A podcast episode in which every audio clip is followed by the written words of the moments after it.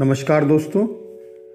परम पूज्य श्री श्री रविशंकर जी की ज्ञान श्रृंखला से आज जो ज्ञान पत्र हम सुनने जा रहे हैं, उसका शीर्षक है, प्रेम का पथ है समर्पण।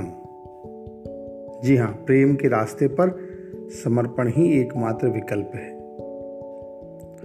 गुरुदेव अर्जुन को पहले कहते हैं, तुम मुझे बहुत प्रिय हो।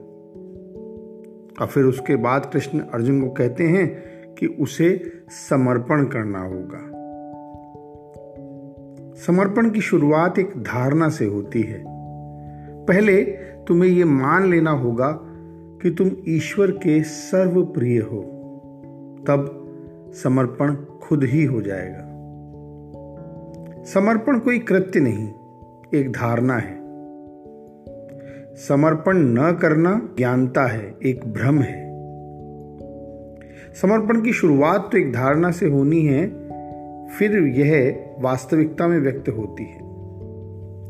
और आखिरकार यह एक भ्रम के रूप में अभिव्यक्त होती है। क्यों? क्योंकि दो तो है ही नहीं, कोई द्वैत है ही नहीं। किसी का भी व्यक्तिगत रूप से स्वतंत्र अस्तित्व है ही नहीं। बस यही है।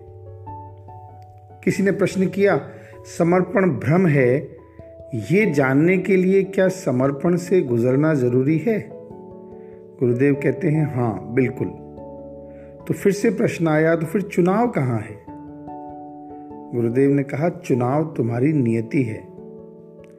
कृष्ण आरंभ में अर्जुन को नहीं कहते हैं कि उसे समर्पण करना है।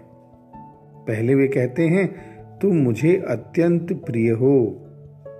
और बाद में वो उसे कहते हैं, तुम्हारे पास और कोई उपाय नहीं। तुम्हें समर्पण करना ही है। या तो अभी कर दो, नहीं तो बाद में करोगे ही।